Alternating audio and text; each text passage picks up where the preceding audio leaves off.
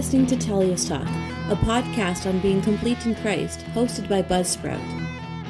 What are the chances of fulfilling a single prophecy? What about 8? Or 20? How about over 300?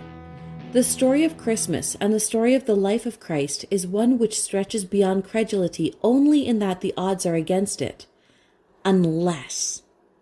Unless Jesus was God. And if Jesus was God, what does that mean to you? Today we will explore the answer to this question and look at some of the prophecies surrounding the life of the Son of God. Please stay with us in this special extended episode of Teleios Talk. And now, here are your hosts, Wendell and Ali. Well, here we are. We're at the end of another year. And it certainly has been a year, um, not one that most of us will likely forget. It's been a bit of a tough year for everybody. yeah, I think this is one of those years that will go down in history. You know, our maybe not our kids, but our kids' kids will read about it. You know, that year that didn't exist or the year that yep. 2020. Uh, I don't think it's I don't think it's been easy for anybody in the world, which is why our last podcast of the year I think should end on a happy note. Mm-hmm. In last month's episode, we asked the question, "Who is Jesus?" and I commented on two passages in the New Testament that are considered boring by very many. That would be Matthew 1, verses 1 through 17, and yeah. Luke 3, verses 23 through 38. They are the genealogies of Jesus through his earthly parents, Joseph and Mary. So when you say when you say boring, are you like talking the book of Numbers length of boring or not as bad? Well, I think a lot of people when they start reading genealogies, especially in the Bible, they just zone out. I know that's you know book of Numbers is bad for that, and mm-hmm. uh, these genealogies again, you're reading names that are hard to pronounce. Yeah. So it's it would have been important. It would have been important. I don't know if I'm going to jump in here on your on your thing, but it would have been important for the Jews because the yeah. Jewish people have a very big thing about their their, their past, right? Their genealogy. And for Jewish people, that was how they found their lineage. That's how they found their place within the children of of Israel. Yeah. So I I, I know what you mean. It, it comes across as boring, but then again, when when I know that when you read the genealogies, there's a few things in there that you kind of read. I'm not going to say any more than that, but there's a few names that you read that you kind of go, hold on a second. Yeah. But, you know, the genealogies they establish Jesus as both a descendant of King David, which gives him a rightful claim to the throne of Israel mm-hmm. and to the heavenly kingdom, as we hear in Isaiah's prophecy. And he's also the high priest, which puts him over Israel and the church as well. So the yeah. easy one to establish here is Jesus' right to the title of king. This is because both arms of the genealogy through both Joseph and Mary are traced right directly through the line of David. It wasn't a secret. We read in John 7, verse 42, that the people knew from scripture that Christ the Messiah would come from the line of David. You know, when Herod was wanting to kill all the babies, everybody knew. They're like, oh, you know what? He's going to be from Bethlehem. This would have been taught through what we read in 2 Samuel chapter 7, verses 12 through 17. Here's the thing, though there's a twist because there's a curse on the line of Joseph in Jeremiah 22, where the king Jeconiah was told that none of his descendants would ever sit on the throne of Israel. So that ended in the line of Joseph, which is why Mary's line is important because she still is a descendant of David, right? Uh, so ah, even though they're both descendants, Joseph's is cut off, but Mary's continued, which is it is important to have both genealogies there. So, so that's his claim to the king kingship. Uh, his mm-hmm. claim as a high priest. Um, he didn't have a fleshly father. Okay, so Mary was his mother. Joseph was not his father. He would be like an adoptive adopted father yeah. You know, who took him on as a father figure.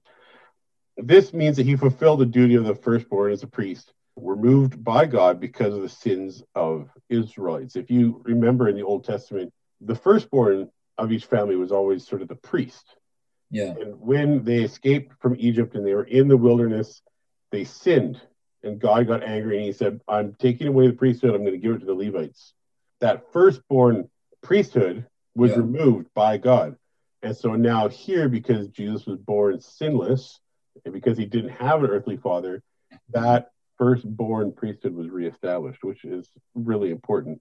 Every time Jesus forgave someone of their sins, he demonstrated his office as the high priest.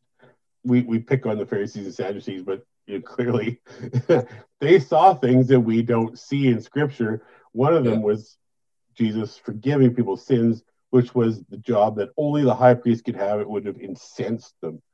We see that prophesied in the Old Testament in Zechariah 6 13 where the prophecy was that Jesus would come, forgive people their sins, basically bestowing on the Messiah the role of the high priest. Hmm. And thirdly, Jesus being a prophet, he was a prophet without equal.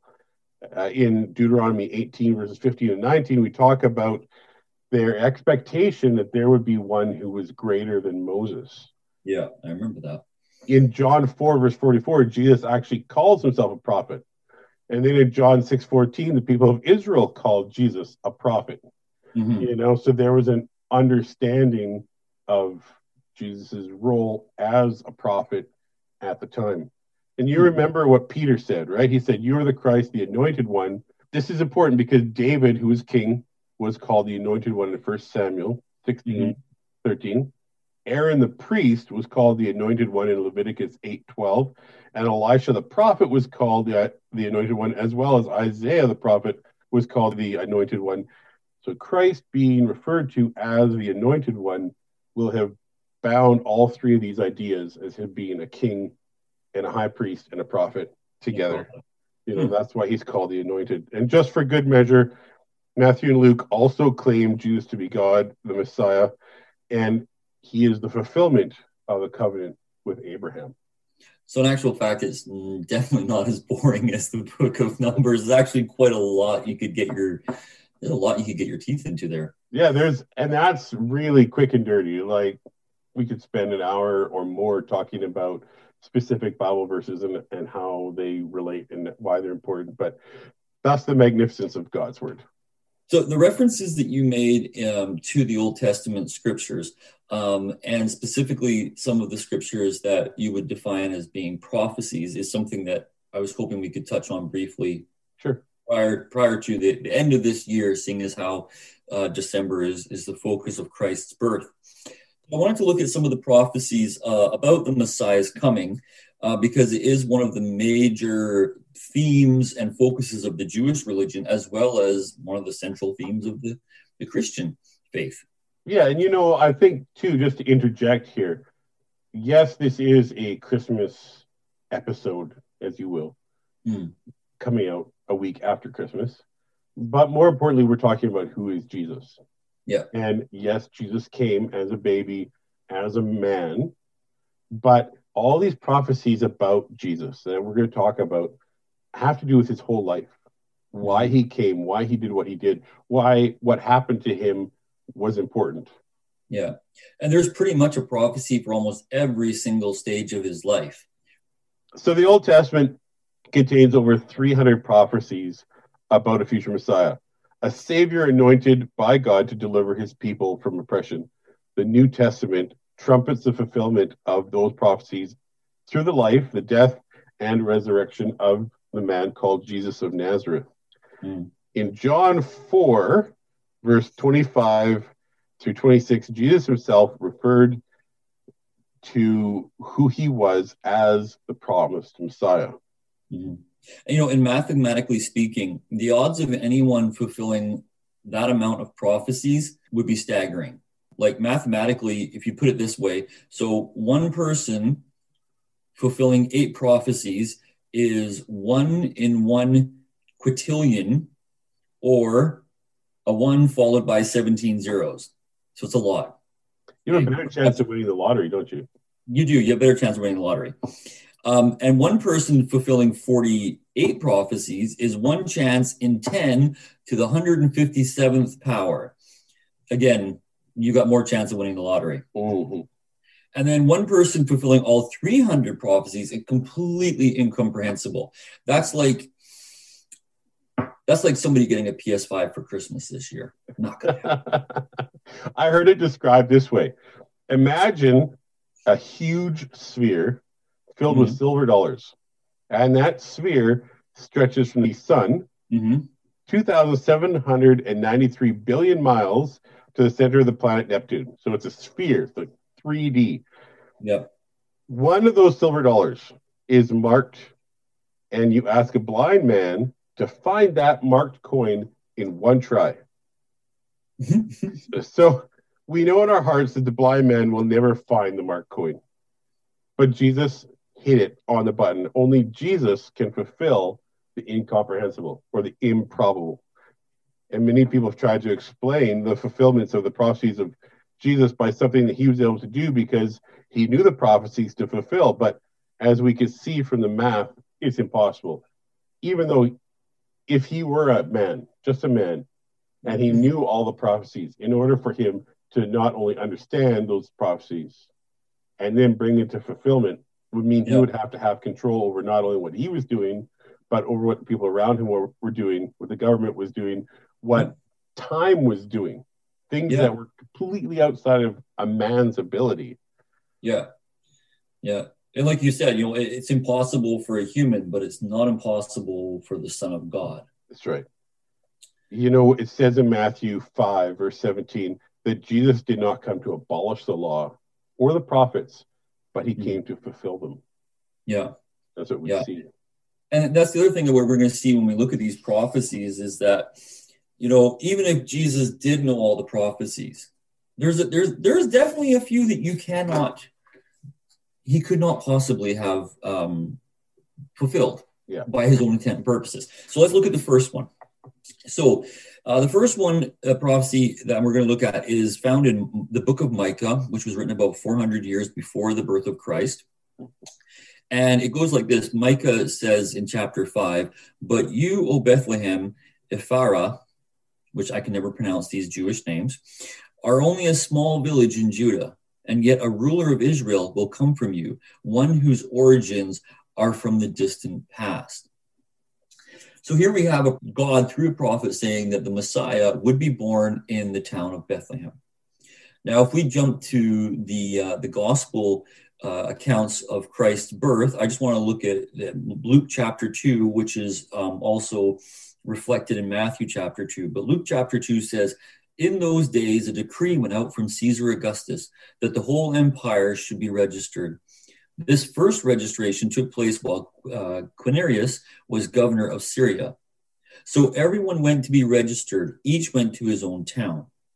Joseph, who was the adopted father of Jesus, also went up from the town of Nazareth in Galilee to Judea to the city of David, which is called Bethlehem, because he was of the house and the family line of David.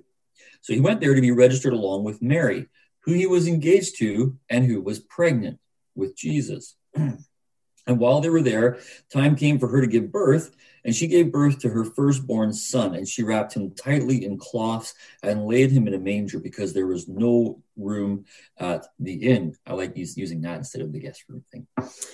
Um, that's a very famous passage that gets read every Christmas.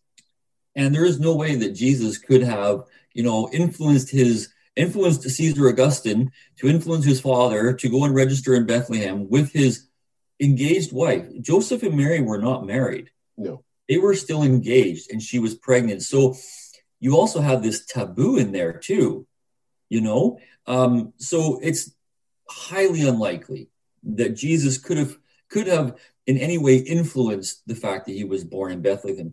By all accounts, he should have been born in Nazareth. And in fact, he as he is known as Jesus of Nazareth, Jesus the Nazarene, even though he's actually Jesus the Bethlehemite. Yeah. You know? Yeah. But that's because after they came back from Egypt, they moved into into Nazareth because Joseph was afraid of Herod's son, who was now in charge. Mm-hmm. And Joseph was originally Joseph had come from Nazareth to he Bethlehem did. for the registration, right. so he that's where his work was. That's where his family was.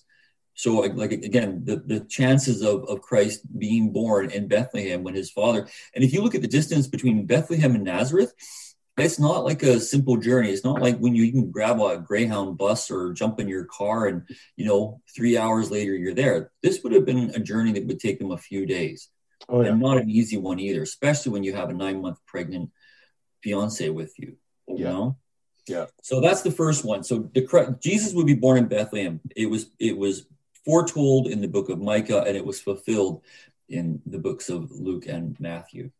In Isaiah chapter 7, verse 14, we read, All right then, the Lord himself will choose the sign. Look, the virgin will conceive a child. She will give birth to a son, and we'll call him Emmanuel, which means God is with us.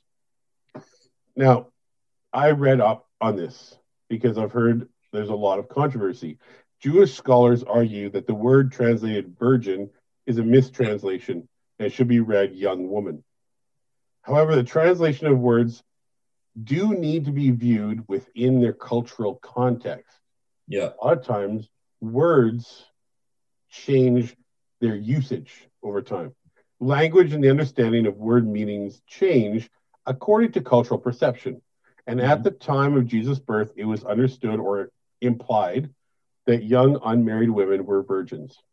Mm-hmm.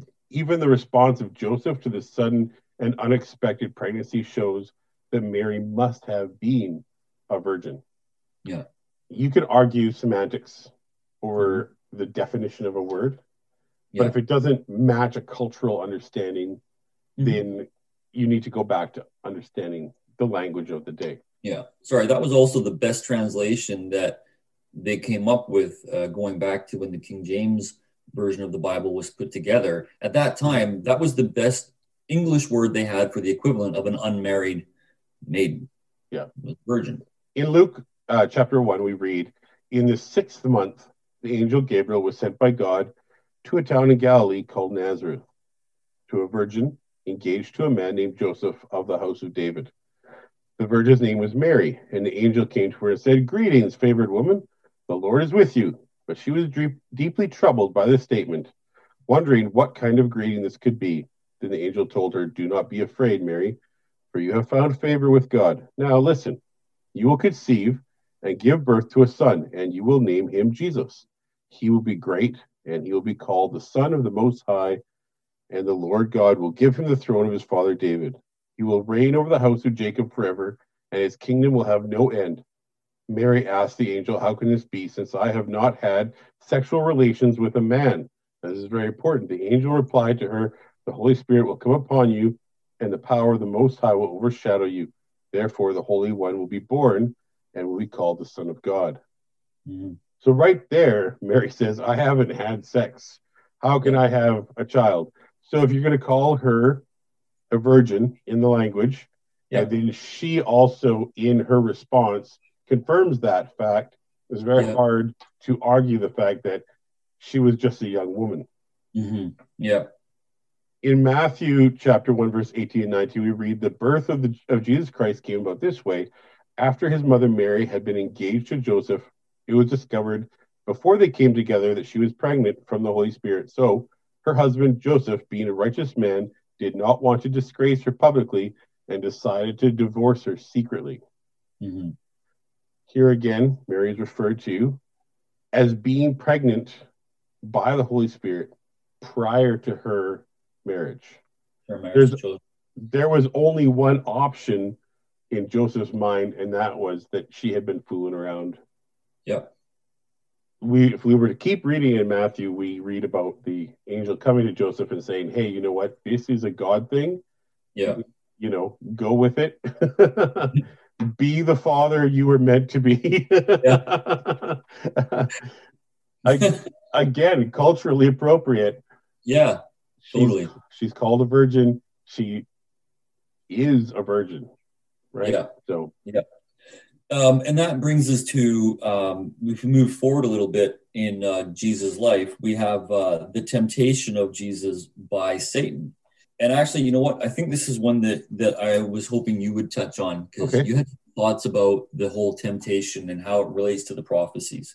Yeah, and it's a it's a little bit involved, and hopefully I don't lose anybody. But in Psalm 91, verses 10 to 12, we read, No evil will conquer you, no plague will come near your dwelling, for he orders his angels to protect you wherever you go.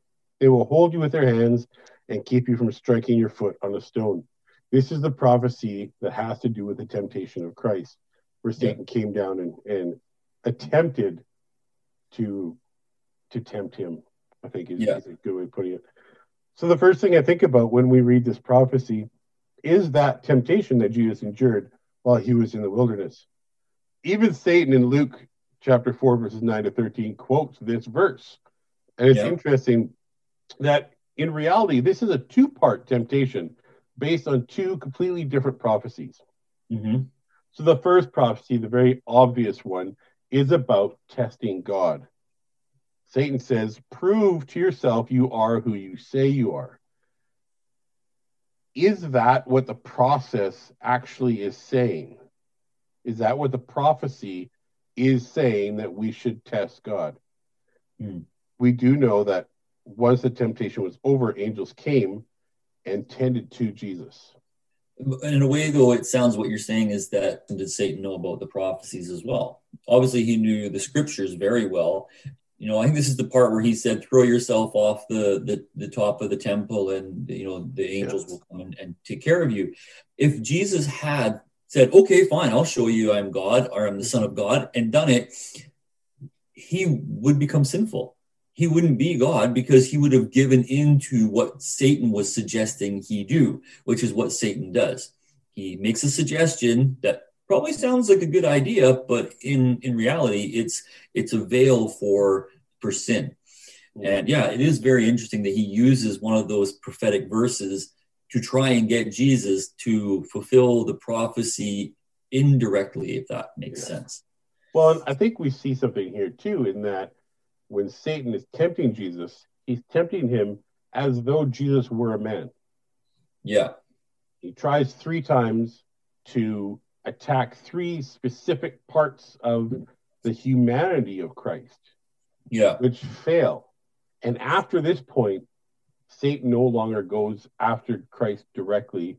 He goes after the periphery, right? He goes after the Jewish high priests the Pharisees, Sadducees, the people, the Romans, right? Mm-hmm. That's where his attack is. It comes into the uh, apostles as well. Yeah. His direct attack on Jesus, we don't see that written anywhere. So he mm-hmm. clearly understood who Jesus was at that point, if there was any gray area leading into the temptation. Yeah.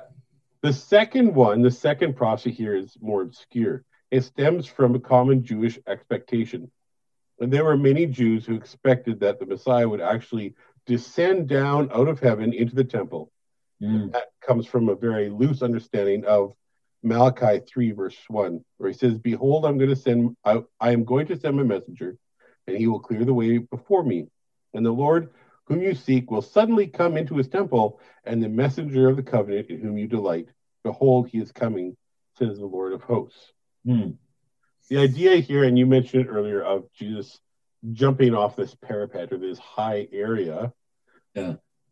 was an idea of fulfilling this sudden appearing in the temple. Okay, oh, so. If, if a guy would have jumped off of a high building and he would have landed on the ground in front of you, you could say he suddenly appeared. Um, Momentarily. yeah, he was here, then he was gone. It was very quick. Yeah. Again, though, here Satan was tempting Jesus to fulfill the expectations of the Jews, which would mm-hmm. have been contrary to the ministry and purpose of his life on earth. Yeah. Two temptations, one obvious, one not so obvious. Yeah. And that's again, when you talked before about that's the magnificence of God's word. this episode, uh, like all the rest of them, as we always say, could be a lot longer. And this is why, because there is so much in these tiny little passages that says so much about the life of Christ and about his ministry here on earth. Um, so it, it is, it's magnificent. It really is yeah. magnificent when you look at it. The next one we want to look at is the Messiah will enter Jerusalem triumphantly. This one I want to do a little bit backwards. Okay. I want to start by reading at Matthew chapter 21, and then we'll go back to the Old Testament prophecy. Okay. When they approached Jerusalem and came to uh, Bethphage at Mount of Olives, Jesus said, Jesus sent two disciples, telling them, Go into the village ahead of you. At once you will find a donkey tied there with her colt. Untie them and bring them to me. If anyone says anything to you, say that the Lord needs them, and he will send and he will send them at once. The disciples went and did as Jesus directed them. They brought the donkey and the colt, and they laid their clothes on them, and he sat on them. A very large crowd spread their clothes on the road. Others were cutting branches from trees and spreading them on the road. Then the crowds went ahead of him. And those who were following shouted, Hosanna to the Son of David. Right? There's acknowledgement of his kingship. Yeah. Blessed is he who comes in the name of the Lord. That would be a reference to his priesthood. Mm-hmm. Hosanna in the highest. And when he entered Jerusalem, the whole city was in uproar, saying, Who is this? And here's the third one you mentioned. The crowd were saying, This is the prophet Jesus from Nazareth in Galilee. Yeah. So this is where I that's why I wanted to read this backwards because in this passage you have reference to his kingship, his priesthood, and his uh, his role as prophet. Mm. And yet, even though they were celebrating the triumphant the entrance of Jesus into the, the city, they said that this is the prophet Jesus from Nazareth in Galilee nothing about Jesus being from Bethlehem because most of the, most people didn't know he was from Bethlehem because he lived in Capernaum, but he was raised in Nazareth, right? Um, if you go backwards in the book of Zechariah, chapter 9, it says, Rejoice greatly, O people of Zion, or people of Jerusalem. Shout in triumph, O people of Jerusalem. Look, your king is coming to you. He is, a, he is righteous and victorious, yet he is humble riding on a donkey, even a donkey's colt.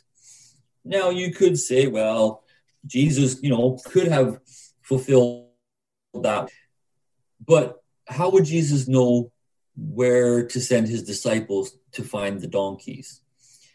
And how do we know the donkeys would be there? You know what I mean? Like, unless Jesus went ahead of them and set up ahead of time, said, Hey, buddy, I'm going to send a couple of my disciples over here, and, you know, I got to fill, fill this and we again culturally we we look at these passages from almost like our cultural standpoint okay but if we look at it from how the landscape the geography the culture was set up in those days there is no way possible that jesus could have any in any way shape or fashion gotten a message to somebody to set that up never mind rallying a crowd of people to celebrate who he was because remember a few days later, they weren't crying Hosanna, they were crying Crucify him.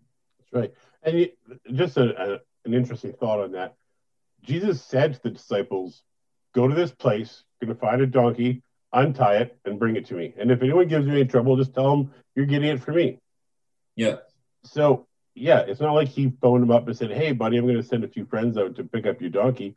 It wasn't like that at all.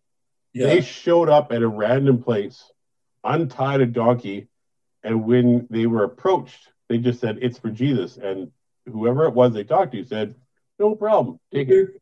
yeah, oh, go ahead. Yeah. Right? Yeah. Oh, I know you're bringing it back. Um, and that's the other thing, too, is this was taking place during the Passover time, right? Mm, so yes. Jerusalem would have been absolutely full to capacity of people from all over the world. So this would not have been like, um, this wouldn't have been like a you know a few people in the desert. It's not a monty python skit. This is you're talking like thousands of people are going to jerusalem from all the different areas.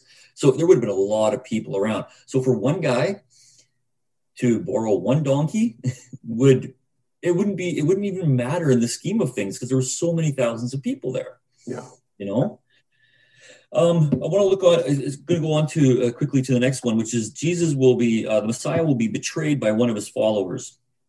Um, and this is really, we all know this references to the one of the 12 disciples, Judas Iscariot. Sure. Psalm 41 says, Even my close friend, whom I trusted, he who shared my bread has lifted up his heel against me. And again in Psalm 55, it is not an enemy who taunts me. I could bear that. It's not my foes who arrogantly insult me.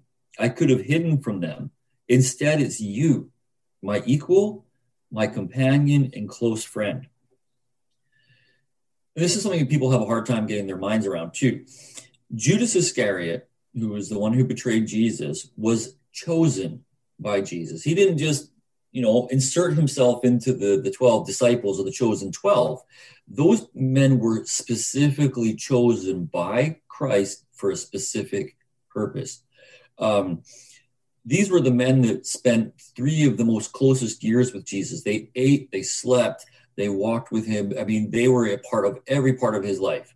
Yeah. Even the most intimate parts of his prayer life. So Judas, he was there too when when when Jesus said, Who do you think I am? And and, and he said, Peter said, You are the Christ. Judas would have been there. Judas probably would have agreed. Here was a man who was one of Jesus' best friends. And for 30 pieces of silver, he gave that friendship up. He betrayed it. Um, and if we go to Matthew chapter 26, when evening came, Jesus was reclining at the table with the 12. Okay. While they were eating, he said, Truly I tell you, one of you will betray me. Deeply distressed, each one began to say to him, Surely it's not I, Lord. And he replied, The one who dipped his hand with me in the bowl, he will betray me. The Son of Man will go just as is written, just as is written about him. But woe to the man by whom the Son of Man is betrayed. It would have been better for him if he had not been born. Born. Judas, his betrayer, replied, Surely not I, Rabbi. You have said it, Jesus told him. Now, the top part about the dipping the, the, the bread, has dipped his hand with me in the bowl, that has to do with the passing on of the bread, dipping the bread in the, the, the oil or the wine and, and eating it. So, and there we have that in Psalm 40, 41. You know, my closest friend, he who shared my bread. And the other thing too is Judas was the guy, he was the treasurer of the group, right? We read that in scripture that Judas was responsible for the money. Um, when the lady wiped Jesus' feet, anointed his feet with perfume and stuff, and Judas said, Man, this money could have gone to the poor. It could have been used for a better option. That was Judas's focus. He was the treasurer. Um, and Jesus also knew that Judas had been skimming a little bit off the top. So Judas wasn't like a, a good apple from the start, but yet he was chosen. So yeah, again, the the the the, the comparison or the the links between the prophecies and Psalms and how things went down for Jesus and his betrayal are yeah. Before you move to the next part, because I know you've got more to say here, it's interesting. In the last week, there's two things that I've read. Uh, one of them being about what they call the Gospel of Judas, which is an, a non-canonical book that's often referred to, where it yeah. claims that it's quite interesting. I, I, read it many years ago. Yeah, and the, the claim here is made that Jesus and Judas actually got together to plan what is known as the betrayal. Yeah. Seems very odd, which is likely why it's not canonical. Uh, yeah. Another thing that I read was actually when I was reading the kids their devotional at bedtime, this idea that Judas had in his mind that Jesus was supposed to come as this conqueror, that he was supposed yeah. to take over the Romans and free the Israelites. And as mm-hmm. we got closer and closer to this time when Jesus was killed, Judas became um, dismayed that things yeah. weren't happening the way he thought they should happen. And so he thought, I'm just going to sort of kickstart it a little bit. I'm going to yeah. do something that's going to drive Jesus to that place that he should be. Yeah. Judas didn't understand really why Jesus was there. His focus was was out of focus, as it were. Which wasn't much different when you think about it from the other disciples, because um, even though they'd been with him for three years, a few of them asked some really dumb questions, like Philip, you know, well, where are you going? Can you show us how to get there? Yeah. You know, um, even Peter and, and, his discussions with Jesus in, in, the end, and even after his resurrection, you can still tell that there's a little bit of not quite getting it yet, you know. Yeah. Um, but another part of this of, of, this chapter in Matthew chapter 26 is um, it says, Then one of the twelve, the man called Judas Iscariot, went to the chief priests and said, What are you willing to give me if I hand him over to you? So they weighed out 30 pieces of silver for him. And from that time, he started looking for a good opportunity to betray him. Now let's go back a few hundred years to Zechariah, again in chapter 11, where it says, And I said unto them, If you think good, give me my price, and do not forbear. So they weighed out for my price thirty pieces of silver, and the Lord said to me, "Cast it unto the potter, a goodly price that I was prized of uh, prized at them." and I will and I took the 30 pieces of silver and I cast them to the potter in the house of the Lord. They weighed out 30 pieces of silver. Again, there's an exact amount there, and you cannot. I guess you could say that they would maybe try to come up with it, but for Judas to go to the chief priests and say, "Hey, give me some money and I'll and I'll give you Jesus," when the chief priests could have had him arrested at any time they wanted. They could have had the Romans arrest him at any time they wanted. In fact, they several times they tried to arrest Jesus when he was in the temple and he slipped away. Mm-hmm. And the reason for it being was that his time hadn't come. The prophecies had not yet been fulfilled. And right. there were still 30 pieces of silver that had to be negotiated for his for the price on his head. It's very specific. And there's no way anybody could have uh, uh, could have come up with that on their own.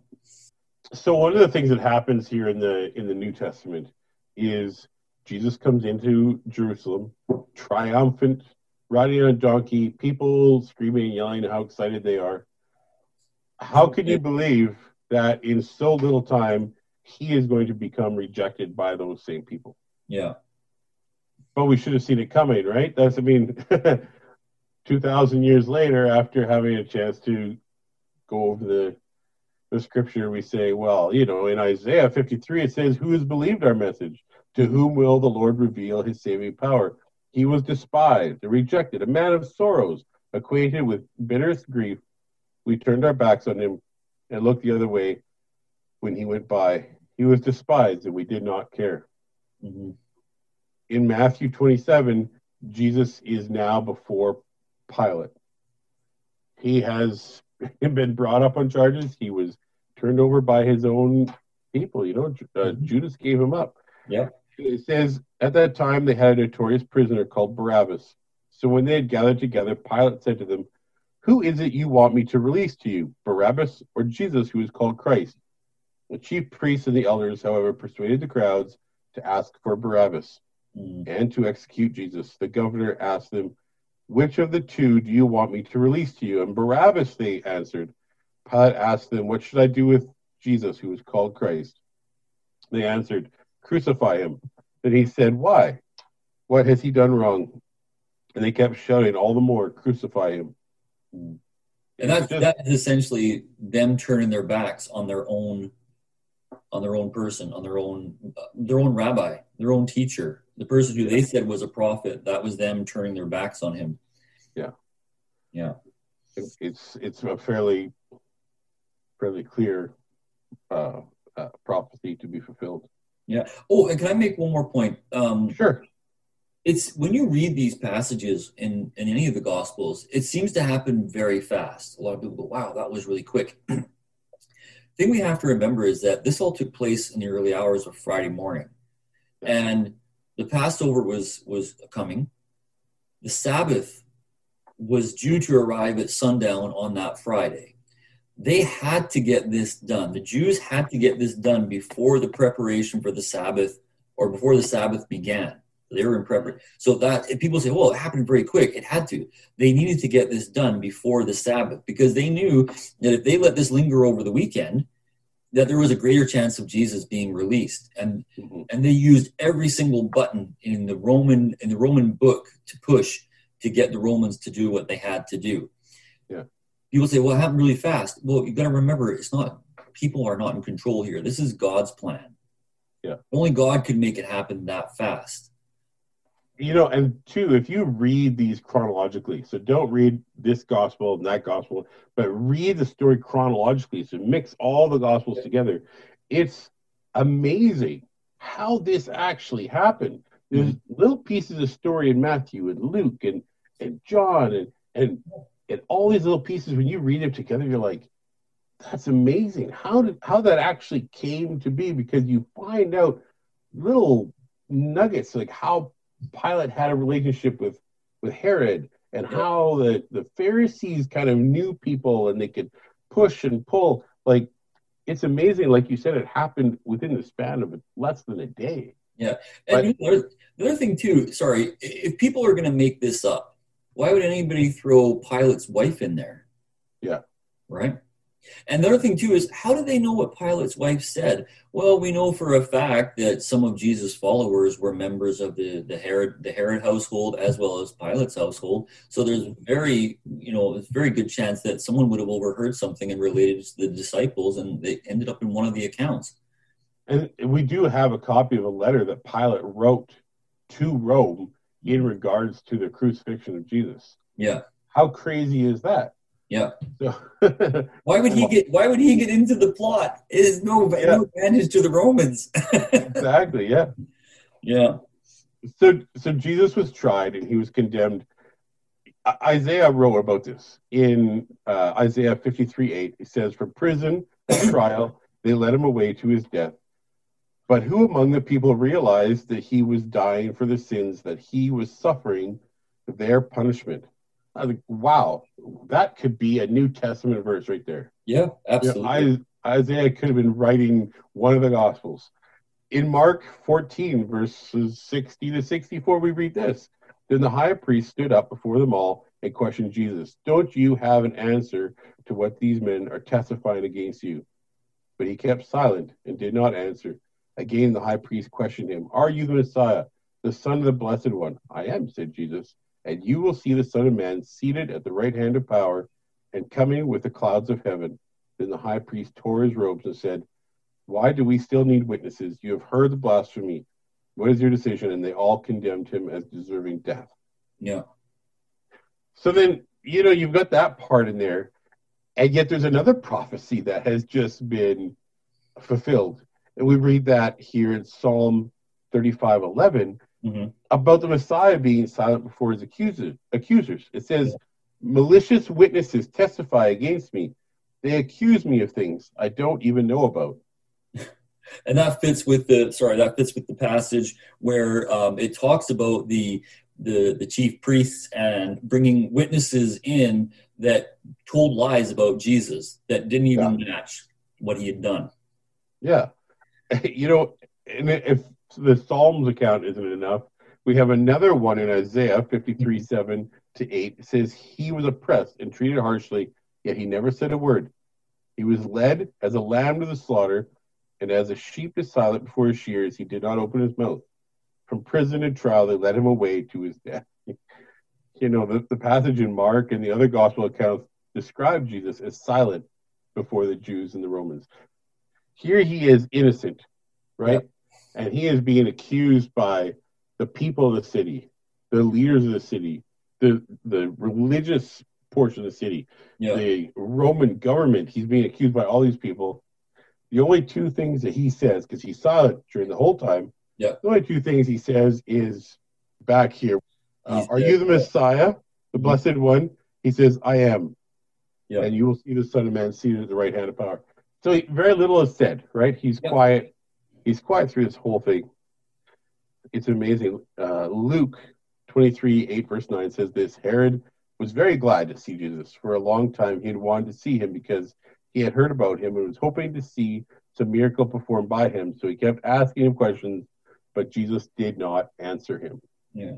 And just uh, another point about that is Herod was not he was the king of Israel or the king of, of, but he wasn't actually the king. He was he was a king put in there by the Romans. The Romans are the ones who gave him that kingship and you know messed around with that whole thing.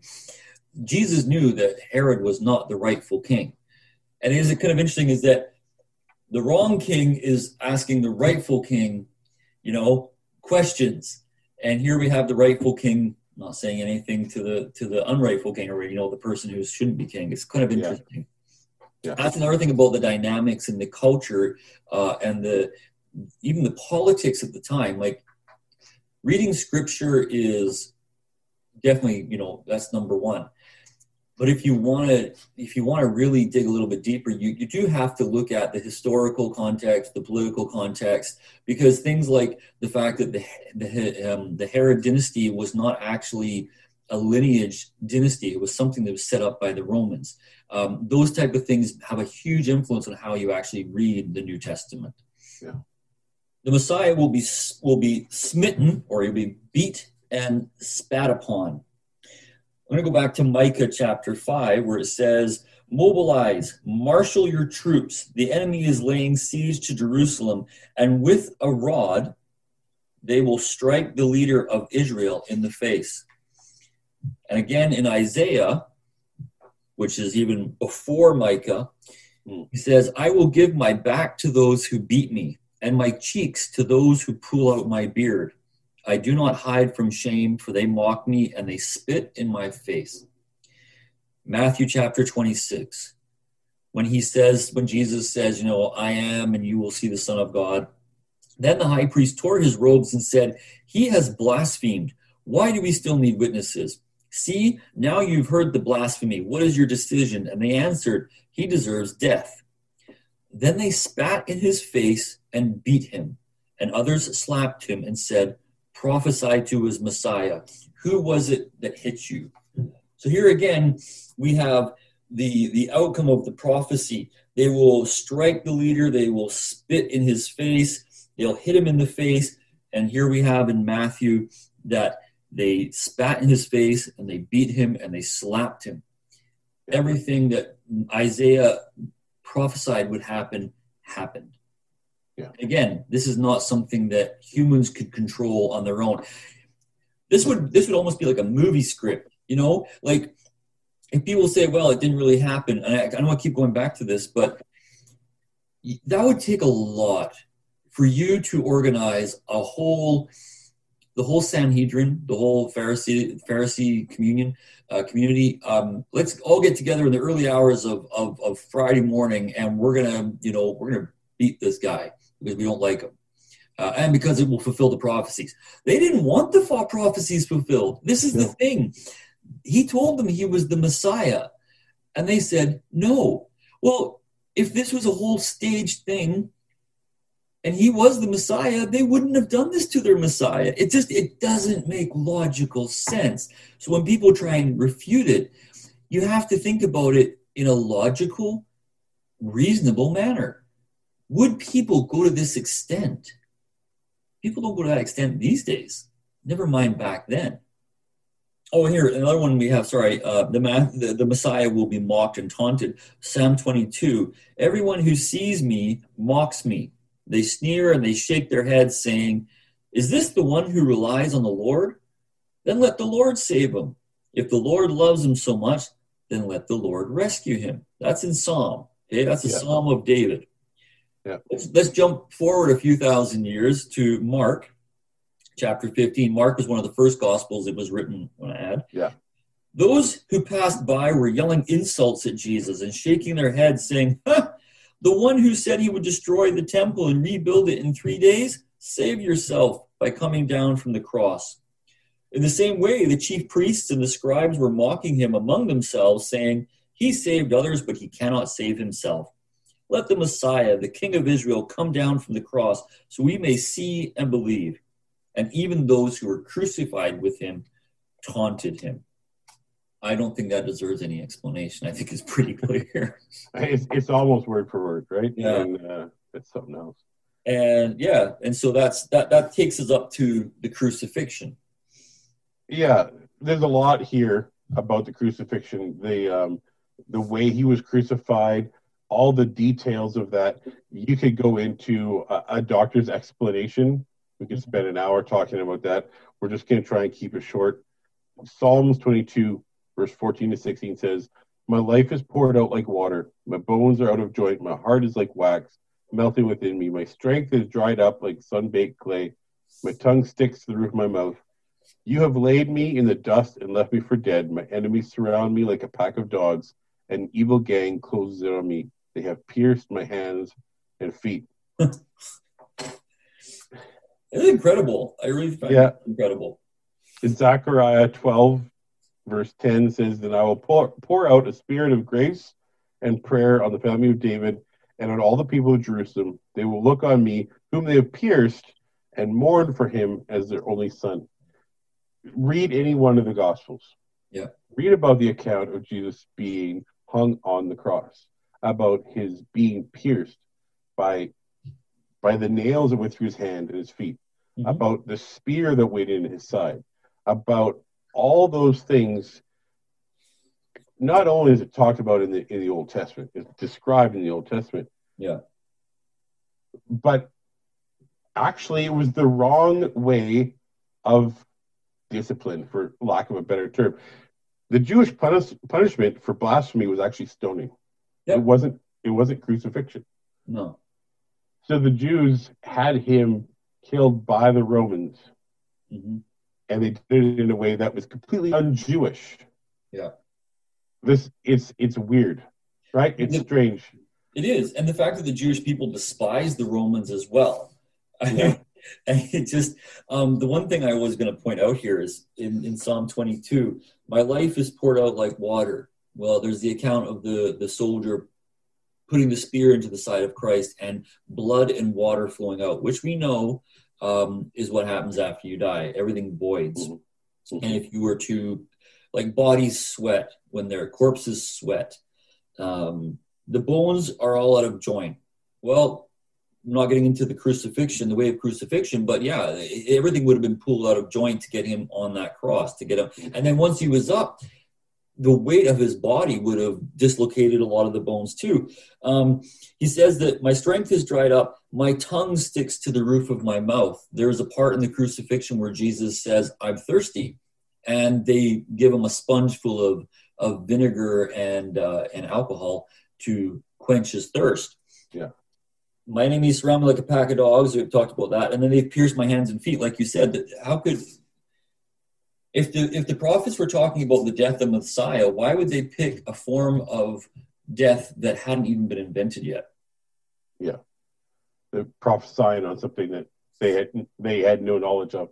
This yeah. this idea of crucifixion. Let's not kid ourselves. It was a cruel form of punishment. Yeah. The amount of time that it took you to die was unbelievable mm-hmm. and hanging there and basically suffocating and having trying to push yourself up on your legs to get that breath in, even though your legs were in so much pain. Mm-hmm. And the weight of your body hanging on your, your wrists or your hands with the nails through them. Just a ridiculously cruel form of torture and punishment. Yeah. In order to die that way, it would take days. Yeah. Which is the whole reason why the, the Romans had that in place their idea was to make thing people torture people as long as they could. Really, if Jesus wasn't the Messiah, then why didn't the Jews just stone him? Why didn't they just follow their own laws? Yeah, take him outside the city and stone him. He, he was already he was already in chains. He was already bound. Yeah, and I, I think the point here is they weren't in control. No, you know, God God was in control. This was His plan, right? This is the way He intended it to happen as much as they felt like they were doing the right thing, they had, had no control over what was happening. No, and I think that's again that's something we're seeing time and time again as we go through these prophecies is that there is no way that things could have happened the way that they happened if man was in control. If this was man's plan, there'd be so many falling apart. You know, how many of our plans don't work out well? You know, right. the well laid yeah. plans of mice and men. Yeah. Um, and then so moving on with the crucifixion, Isaiah 53 says, um, I will give him the honors of one who is mighty and great, because he exposed himself to death. He was counted among those who were sinners. Now, again, for those people who claim that, that the prophecies about Jesus could not possibly be divine, um, or that Jesus could have influenced them, Jesus was was crucified between we know he was crucified between two thieves. There may have been more people crucified that day, we don't know, but we know that there was two criminals that he was crucified in between, which fits again with the, the Isaiah prophecy that he was counted among those who were sinners. Luke chapter 22, 23 says, Two others, criminals, were also led away to be executed with them. And when they arrived at the place called the skull, they crucified him there, along with the criminals, one on the right and one on the left. And Matthew again reflects that same uh, same uh, prophecy that two criminals were crucified with him, one on the left and one on the right. Yeah. Again, how could someone plan the fact that you know, hey guys, um, when you guys crucify me, do you guys mind if you have a couple of uh, real, real criminals on either side of me? Because you know, prophecy Isaiah says I have to die like this. Again, it's not a Monty Python episode. This is not the life of Brian. This yeah. is the life and death of Jesus Christ. Yeah. And then another thing, he's on the cross. Psalm 22 says, They divide my clothes among themselves and they throw dice for my garments. Well, throwing dice is a reference to gambling, to betting, or as the old days would say, casting lots, right? You know, uh, deciding who's going to get it by a game of chance. And, and so we have the David in Psalm 22 saying they're going to divide my clothes and they're going to gamble for my garments. And then we have in Matthew 27, after they crucified him, they divided his clothes by casting lots or by gambling. And again in Mark 15, they crucified him and divided his clothes, casting lots for them to decide what each would get. Mm-hmm. And finally, on the cross, Numbers chapter 9. So we're going even way back to that boring book of Numbers I spoke about earlier. Um, Numbers actually says they must not leave any of the lamb, we're talking about the Passover lamb, until the next morning. They must not break any of its bones. They must follow all the normal regulations concerning the Passover. And then in Psalm 34, it says, He keeps all of his bones and not one of them is broken. Jesus is often referred to as the Passover lamb. The Passover lamb was the lamb that was uh, slain and blood was put on the door frames of the Israelites' homes so that the angel of death would pass over and not take the firstborn. Yeah. And within Christianity, we know that Jesus or the Passover lamb was like a foreshadowing. It was like a, an example of what Jesus would do. Yeah. And so, therefore, you know, don't leave any of the lamb till the next morning. Well, they had to get this done before the Sabbath, and none of the bones be broken. Let's have a look at what John says. Since it was the preparation day, the Jews did not want the bodies to remain on the crosses on Sabbath. So, not just Jesus' body, all the bodies, right? For Sabbath was a special day, or that Sabbath was a special day because it was Passover. They requested that Pilate have the men's legs broken and that their bodies be taken away. So the soldiers came and they broke the legs of the first man and of the other one who they crucified with Jesus. When they came to Jesus, they did not break his legs since they saw that he was already dead. But one of the soldiers pierced his side with a spear, and at once water and blood came out. Uh, and again, when you die, there's a separation between your fluids, so water and blood. For these things to happen, so that scripture would be fulfilled, not one of his bones will be broken. And also the other scripture that says they will look at the one they have pierced. So here we again we have another fulfillment of the prophecy where it's you know none of his bones will be broken and none of his bones were broken out of all those people that died that day christ was the only one who didn't have his legs broken you know and when we, when we talk about crucifixion the fact that Jesus' bones were not broken is the weird part. Because normally in crucifixion, they would have let them hang there for a day, maybe two days. Yeah. And if they weren't dying fast enough, they would break their bones in order to bring the death in quicker. Yeah. So if you were going to be crucified, not only were you going to have the nails driven through your hands and your feet, you also were going to have your legs broken. That was going to happen. That was the normal. Yeah. In order for Jesus to die without his legs being broken, that was abnormal. That was counter to the the way things happen. The it wasn't weird. It wasn't strange for the the uh, guards or the the gentleman to be asked to go out and break legs. No, that and that's another reason why I think uh, Pilate was. It says in the scripture that Pilate was was like, "Oh, he's dead already."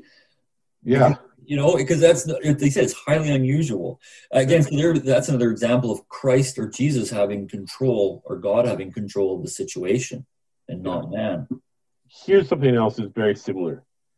They're dying as a sin offering. Yeah. Not only the the um, Passover lamb being given in order to give uh, protection for this angel of death coming. Yeah. But Jesus dying as this offering for sin. There's a, this symbiotic relationship between these two stories. Yeah. In Isaiah 53, uh, verses 5 to 6, then verses 8 and 12, basically it says here, He was wounded and crushed for our sins. He was beaten that we might have peace. He was whipped that we were healed. All of us have strayed away like sheep. We have left God's path to follow our own. Yet the Lord laid on him the guilt and the sins of all of us. From prison and trial, they led him away to his death. But who among the people realized that he was dying for their sins, that he was suffering for their punishment? I will give him the honors of one who is mighty and great because he exposed himself to death. He was counted among those who were sinners. He bore the sins of many to intercede for sinners. Mm-hmm. And then if we continue in Isaiah 53, verses 10 11, but it was the Lord's good plan to crush him and fill him with grief. Yet when his life is made an offering for sin, he will have a multitude of children, many heirs. He will enjoy a long life, and the Lord's plan will prosper in his hands. When he sees all that is accomplished by his anguish, he will be satisfied. And because of what he has experienced, my righteous servant will make it possible for many to be counted righteous, and he will bear all their sins. The New Testament talks about when Jesus died, this cry, you know, Lama Sabachthani, why God, why have you forsaken me?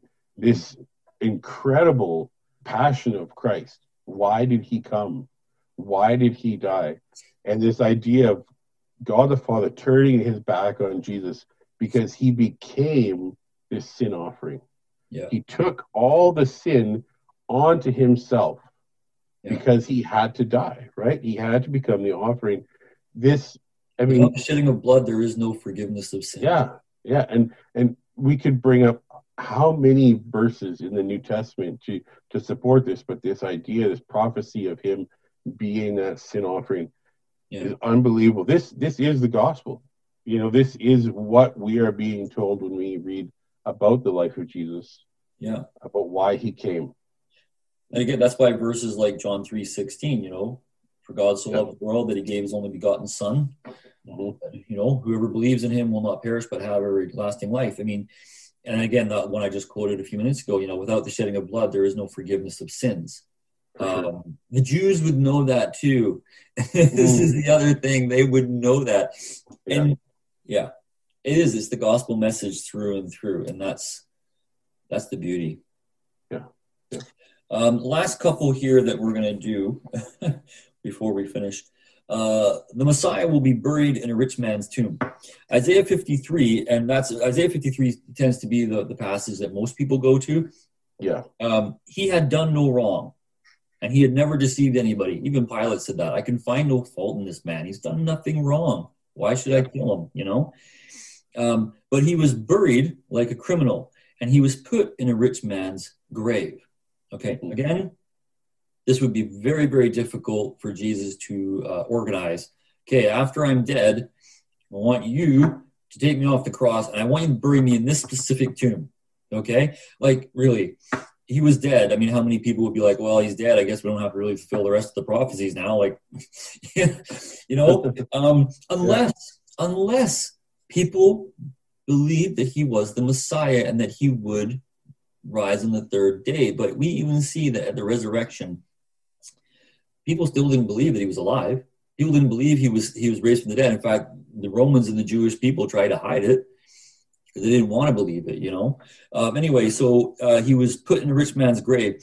When it was evening, a rich man from Arimathea named Joseph came uh, he himself was also a disciple of Jesus. He was also a, a, member of the Sanhedrin, I believe it was, or he was a Pharisee. Um, and so he was a secret disciple of Jesus, kind of like Nicodemus. Uh, and Nicodemus and him probably would have known each other. He approached Pilate and asked for the body of Jesus. So Joseph took the body, wrapped it in clean linen, and placed it in a new tomb, his new tomb, which he had cut into the rock, and he left after rolling the great stone against the entrance. Here we have Jesus buried in the tomb of a rich man and buried like a criminal in the sense that he was buried like everybody else, right? Every other sinner, you get buried, right?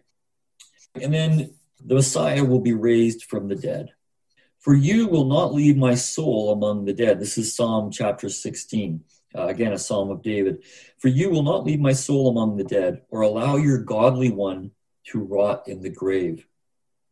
And Psalm 30 and 3 You brought me up from the grave, O Lord. You kept me from falling into the de- into the pit of death. And here we have going forward again a few thousand years, we have Mark chapter 16. When the Sabbath was over, Mary Magdalene, Mary, the mother of James, and Salome brought spices so that they could go and anoint him because they wouldn't have had time to have prepared the body properly before the Sabbath came. So the normal process of embalming and preparing the, the body for death so that it wouldn't smell. That's what all the spices were for, was to cover up the smell of the death. Um, that wouldn't have they wouldn't have the time to do that. So that's why they went back on the Sunday morning to to do that.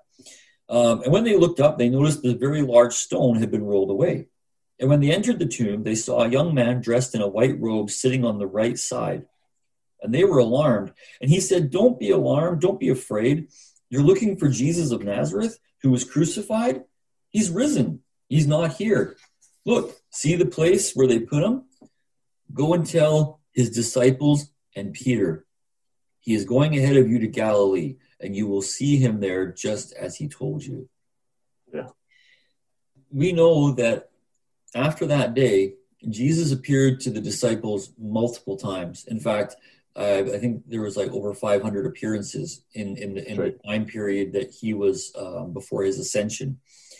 There was lots of evidence that Jesus had risen from the dead, and even the, the Romans and the Jews, we know from history that they tried to hide it, you know, and they tried to get rid of any evidence of it, and they figured it would just die out. I mean, I, I believe if I we go back to one of the discussions that the Pharisees and, and the Sadducees had was that when they were talking about Jesus, um, I think it was Gamaliel who actually taught Paul. He's the one that stood up and said, Look, you remember this guy? Remember how popular he was? And then he got killed by the Romans and everything disappeared. What about this guy? Remember that guy? He was like a leader, a real zealot. And where are they now? He said, If you push this too far, you're going to make this man a martyr. If you let it go, it'll fizzle out on its own. If he's just a man, it will die. But if he really is the Son of God, you won't be able to kill this. You know, and that was that was one of the head Pharisees that said that. So yeah. we see time and time again that prophecies that were made in the Old Testament were fulfilled by Christ. Prophecies that could not possibly have been fulfilled by any man under any circumstances with any amount of planning even the best movies, which are scripted and which are acted out in a certain way, aren't perfect. There's always problems. There's always you're always having to innovate and and correct things. We don't see that anywhere. There is no correction to any of the prophecies. They are 100% accurate about Jesus Christ, and that is mind blowing. We could go on naming the 300 plus prophecies in every instance where they were fulfilled there just isn't enough time. Even the ones that we've done, we have pushed the envelope on time. We even extended our recording time for this, and we've focused more on the prophecies that had to do with the life of Jesus, the death, the resurrection of Jesus, not so much on what would be considered the Christmas story. Yeah. That, in and of itself, with the amount of prophecies, is phenomenal. But it's in- interesting just to put that exclamation point on the fact that these prophecies happened. Yeah. And in some instances, in more than one place. Mm-hmm. And then they were fulfilled perfectly to the letter. Yeah. It's hard to argue with that. The best way that I can think of ending this episode is this quote from the late Ravi Zacharias It is the gospel, the story of Christ's advent, teaching, death, and resurrection that provides the logical end and only lasting hope. Mm. Absolutely.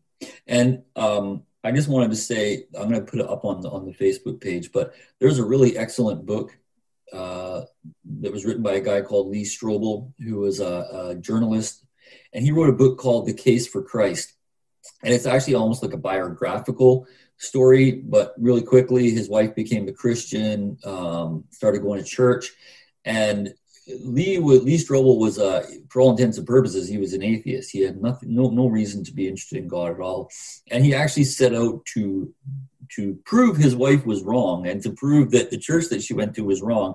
And the book is really excellent, called "The Case for Christ" by Lee Strobel. And if you don't like reading books, there's a movie, and I can tell you the movie is really good too.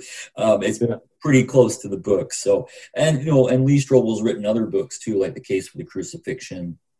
Uh, the case for the Gospels. There's different books he's written from a journalistic point of view. It has been an absolutely fascinating study looking at the the different prophecies. Yeah, for sure. Anyway. Well, on that note, let's um, let's pray, and uh, and we'll give this year to God and and put next year into His hands as well. Yeah, and hopefully 2021 will be a better year for everybody. Certainly. Yeah. All right. Father God, your your life here on earth, the the coming to earth of Jesus, the reason why he came, his miraculous conception, his life, his death, his resurrection was not a chance thing. It was part of your plan. It was what you had put in place at the beginning of time. It was your intention right from the beginning. So hard to understand sometimes why that had to come to be. Certainly not something that any of us would have chosen in our lives to uh, to take on the burden of the sin of all mankind in this season, this uh, Christmas season, this end of the year season, where we think about a child coming, there's a lot of joy, there's a lot of hope. In the death of Jesus, in the resurrection of Jesus Christ, it is our hope, it is our belief, it is our faith towards the future that keeps us going. The uh, the promise of eternity with you in heaven is is phenomenal. To spend all of eternity with you in your presence, there's nothing more that I could think of that I could see that would be better. We pray that um, as we go into the new year, the things that we have learned in the past 12 months would stay with us the trials that we have endured would come to a point where we would understand why why this has happened. And we pray that you would bless 2021, bless our lives, open our eyes to see the thing that you would have us see, and bring those people into our lives that need to hear about the hope that is in us. We pray this in the name of your Son, Jesus Christ. Amen. Amen. And with that, um, I wanted to say thank you to everybody who has been listening to us over the last year, um, who shared these episodes and you know given feedback on them. Really appreciate the feedback that we get from people, um, and very thankful that the Lord has allowed us to do this. Um, it hasn't been an easy uh, an easy thing for us to do. Um, we you know it takes a lot of time to put a podcast together. And Wendell and I both have, you know, like everybody else, we've got very busy lives and we've got very strange lives because of the, the, the recent pandemic. Coming into the new year, there's going to be a few changes, though. Yes, we right? a new theme song. A new theme song. The theme tune. Yeah, something a little bit less guitar, sort of garage band sounding. I mean, it doesn't sound like you and I jamming because that's what it was. yes, and hopefully we'll have more microcasts. Yeah, put some folks into that. Maybe some guests. Maybe some guests. Yes, absolutely. Talking about possibly bringing some guests in.